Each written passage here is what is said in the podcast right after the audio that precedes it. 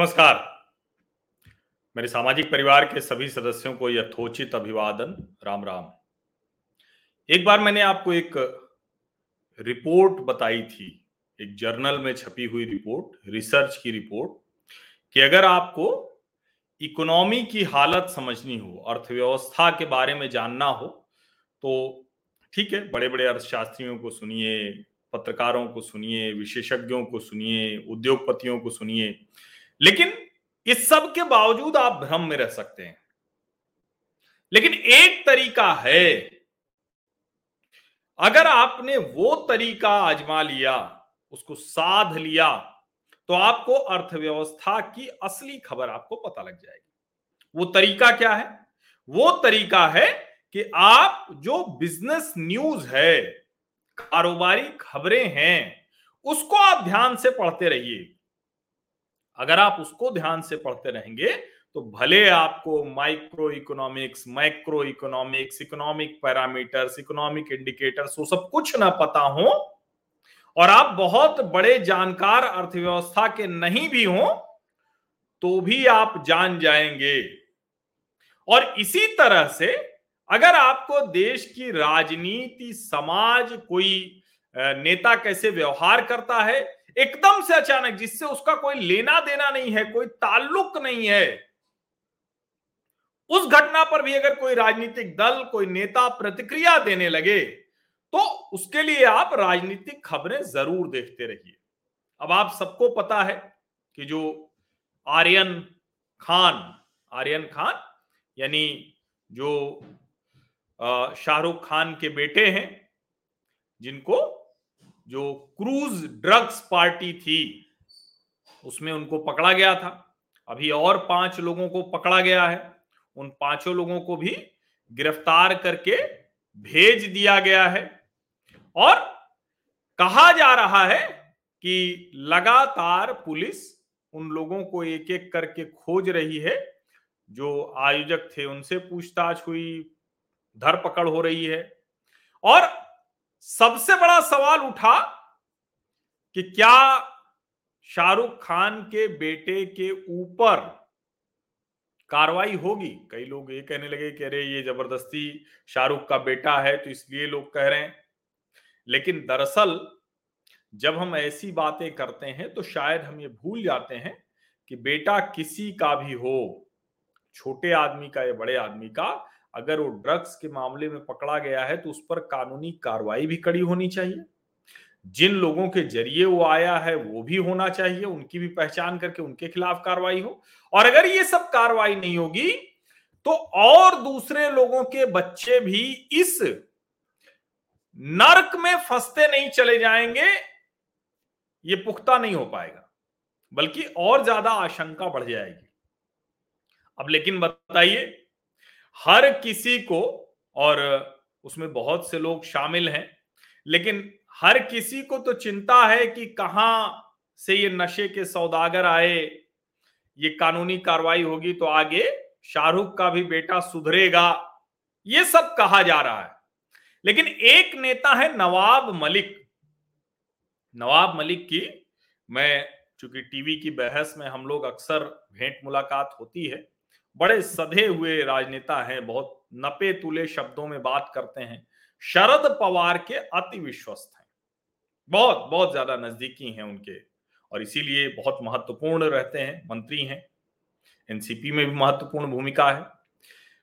नवाब मलिक ने आज बड़ी बेतुकी सी बात कर दी।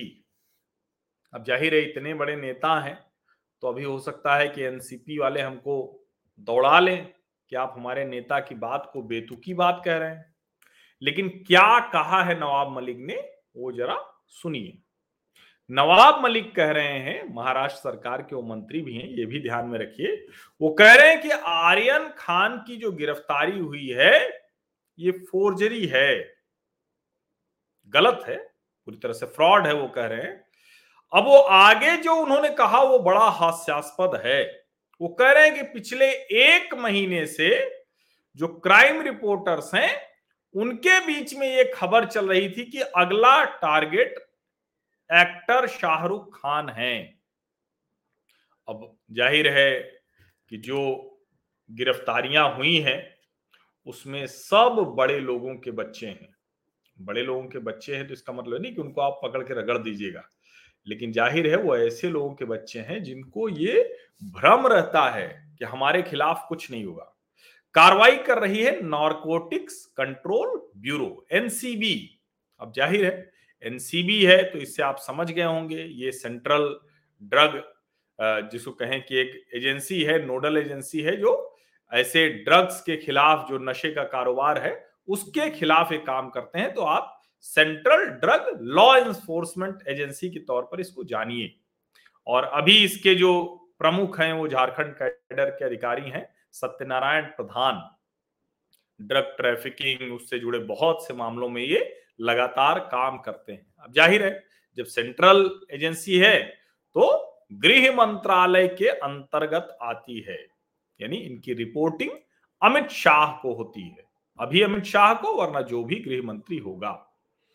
जो समीर वानखेड़े जोनल डायरेक्टर हैं, जिन्होंने ये सब पकड़ा, जिनको टिप मिली, और उनके बारे में कहा जाता है कि उन्होंने माया नगरी के नशे के कारोबार करने वाले लोगों को बुरी तरह से, जिसको कहते हैं ना कि एकदम हिला कर रख दिया है, वो भयभीत हैं।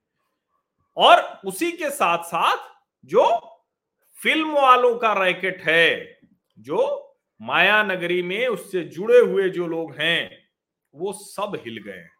तो चलो उन सब का हिलना तो समझ में आता है, लेकिन नवाब मलिक क्यों गुस्सा है? कह रहे हैं कि शाहरुख खान के बेटे को फंसाना था, क्राइम रिपोर्टर्स को पता था कि अगला टारगेट वही होने वाले हैं। तो विचित्र है ना? अब वो आगे कह रहे हैं कि देखिए, ये सब जानबूझकर किया गया है और बार बार वो कह रहे हैं कि ये जो कुछ हुआ है, इसको पूरी तरह से एक साजिश करके किया गया है। अब देखिए, जब मंत्री ऐसे बोलेगा तो ज़ाहिर है, जो वहाँ के पुलिस प्रमुख हैं, पुलिस कमिश्नर मुंबई, हेमंत नगराले, क्या कहा उन्होंने? हम एक लेटर भेज रहे हैं डीजी शिपिंग कॉरपोरेशन को there was any violation related to the cruise ship where NCB conducted a raid and made arrest और other permission about its seaworthiness इनको ये चिंता नहीं है पुलिस कमिश्नर महोदय को कि वहाँ अवैध नशे की पार्टी हो रही थी। इनको चिंता है कि क्या कोई कानून टूटा है क्या? नवाब मलिक ने बोला तो ज़ाहिर है पूरी सरकार ऐसे ही बात कर रही है। लेकिन फिर मुझे लगा कि नवाब मलिक ऐसा क्यों बोल रहे हैं? ये भी तो जानना चाहिए ना कि आखिर नवाब मलिक ऐसा क्यों बोल रहे हैं? नवाब मलिक तो भाई ठीक है मंत्री है सब कुछ है ऐसा क्यों बोल रहे हैं? और हालाँकि उनकी बात का जवाब वो दे दिया है जो आ, एक कहें कि एजेंसी की तरफ़ से जो जवाब आया है वो भी मैं आपको बता देता हूँ कि क्या कहा एजेंसी ने। एजेंसी ने बड़े स्पष्ट तौर पर कहा है कि हम जो कानूनी दायरे हैं, उसके अंतर्गत ये कार्रवाई कर रहे हैं। और ये जो आरोप लगाया गया है, इसमें क्या है, मैं पढ़ देता हूँ अंग्रेज़ी में, क्योंकि हमारे कई साथी कहते हैं कि अंग्रेज़ी में भी पढ़िए, हिंदी में भी पढ़िए। Some allegation leveled against the organization are baseless यानी जो कुछ आरोप लगाए गए हैं संस्थान के खिलाफ, ये पूरी तरह से निराधार हैं and seem to have been with malice and probable prejudice that may have been harbored in retaliation against earlier legal action carried out by NCB. ये एनसीबी के डेप्यूटी डायरेक्टर जनरल हैं ज्ञानेश्वर सिंह उन्होंने मुंबई में ये कहा कि जो कुछ ये हो रहा है, जो आरोप लग रहा है, ये जो पहले से मन में दुर्भावना है, पहले से जो चीज़ें हैं, एक छवि खराब करने की कोशिश है। क्यों? क्योंकि एनसीबी ने जो पहले कुछ कानूनी जो कहें कि कड़ाई की थी, कुछ पकड़ा था लोगों को, इसकी वजह से ये सब हो रहा है, उसकी प्रतिक्रिया में रिटेलिएशन तो अब मुझे लगा कि भाई ये तो जानना चाहिए कि क्या ऐसा हुआ। एनसीबी ने कहा कि भाई इनको जाना चाहिए, अगर ऐसे लोग हैं तो वो कोर्ट जा सकते हैं, एनसीपी पार्टी जाना चाहती तो वो भी जा सकती। है तो मुझे लगा कि जब इतनी बात हो गई तो सिर्फ़ इतना भर तो नहीं हो सकता कि शाहरुख खान के बेटे के लिए इतना चिंतित हो गए हो नवाब मलिक। तो मैंने फिर खोजा, खबर खोजनी शुरू की। और जब मैंने खबर खोजनी शुरू की तो मुझे मिली ये खबर। अब ये खबर क्या है? इस खबर को पढ़िए जरा ध्यान से। ये खबर हेडलाइन कह रही है, Maharashtra minister Nawab Malik son in law granted bail in drugs case. अब ये जब खबर मैंने देखी तो मुझे लगा कि अरे, ये तो बड़ा महत्वपूर्ण मसला है। तो ये खबर है 27 सितंबर 2021 की। जिसमें कहा गया है कि महाराष्ट्र के मंत्री नवाब मलिक के दामाद समीर खान को मुंबई की न्यायालय ने ड्रग केस के कनेक्शन में जमानत दे दी है।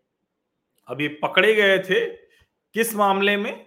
ये जो narcotics drugs and psychotropic substances act अब ज़ाहिर है कि ये लंबा मामला था।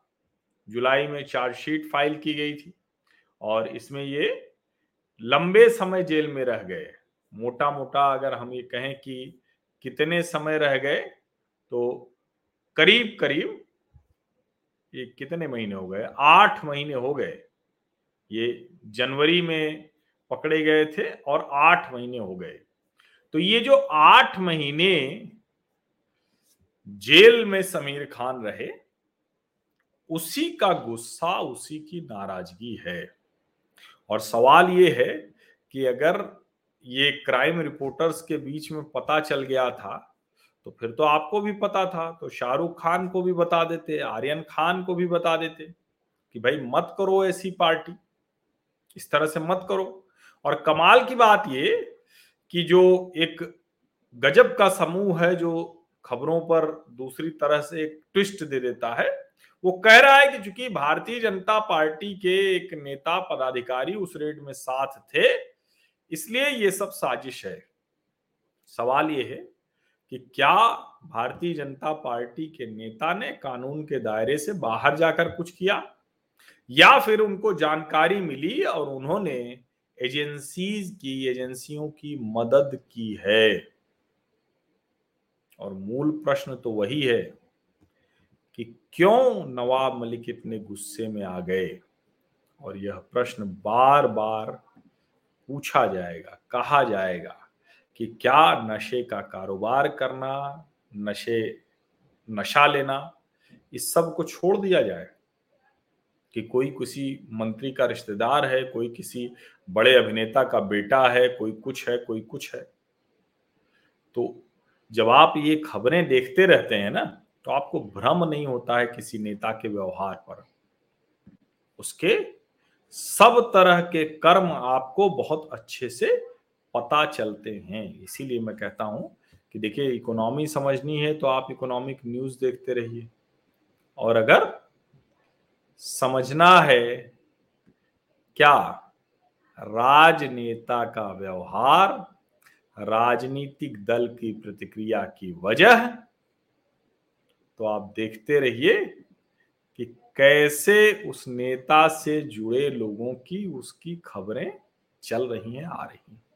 आप सभी लोगों का बहुत बहुत धन्यवाद इस चर्चा में शामिल होने के लिए। सब्सक्राइब आप ज़रूर कर लीजिएगा, नोटिफिकेशन वाली घंटी अवश्य दबा दीजिएगा। ज्वाइन बटन अभी तक नहीं मन बना पाया हूँ। जिनको सहयोग करना है वो मुझे सीधे व्हाट्सएप कर सकते हैं। मैं उनको ज़रूरी जानकारी दे दूँगा, जो डिटेल चाहिए अकाउंट से रिलेटेड। बाकी इस चैनल के जो हर वीडियो के डिस्क्रिप्शन में जानकारी है, उसमें मेरा व्हाट्सएप नंबर भी है। और जल्दी ही उत्तर प्रदेश विधानसभा चुनावों की जमीनी रिपोर्ट, यानी लोग क्या कह रहे हैं, फिर मैं नहीं बोलूँगा, फिर सिर्फ़ लोग बोलेंगे। तो जल्दी ही संभवतः इसी महीने के आखिर में ये शुरुआत हो जाएगी। तो आपको यहाँ विश्लेषण तो मिलेगा ही, जमीनी रिपोर्ट भी मिलेगी। आप सभी लोगों का बहुत बहुत धन्यवाद।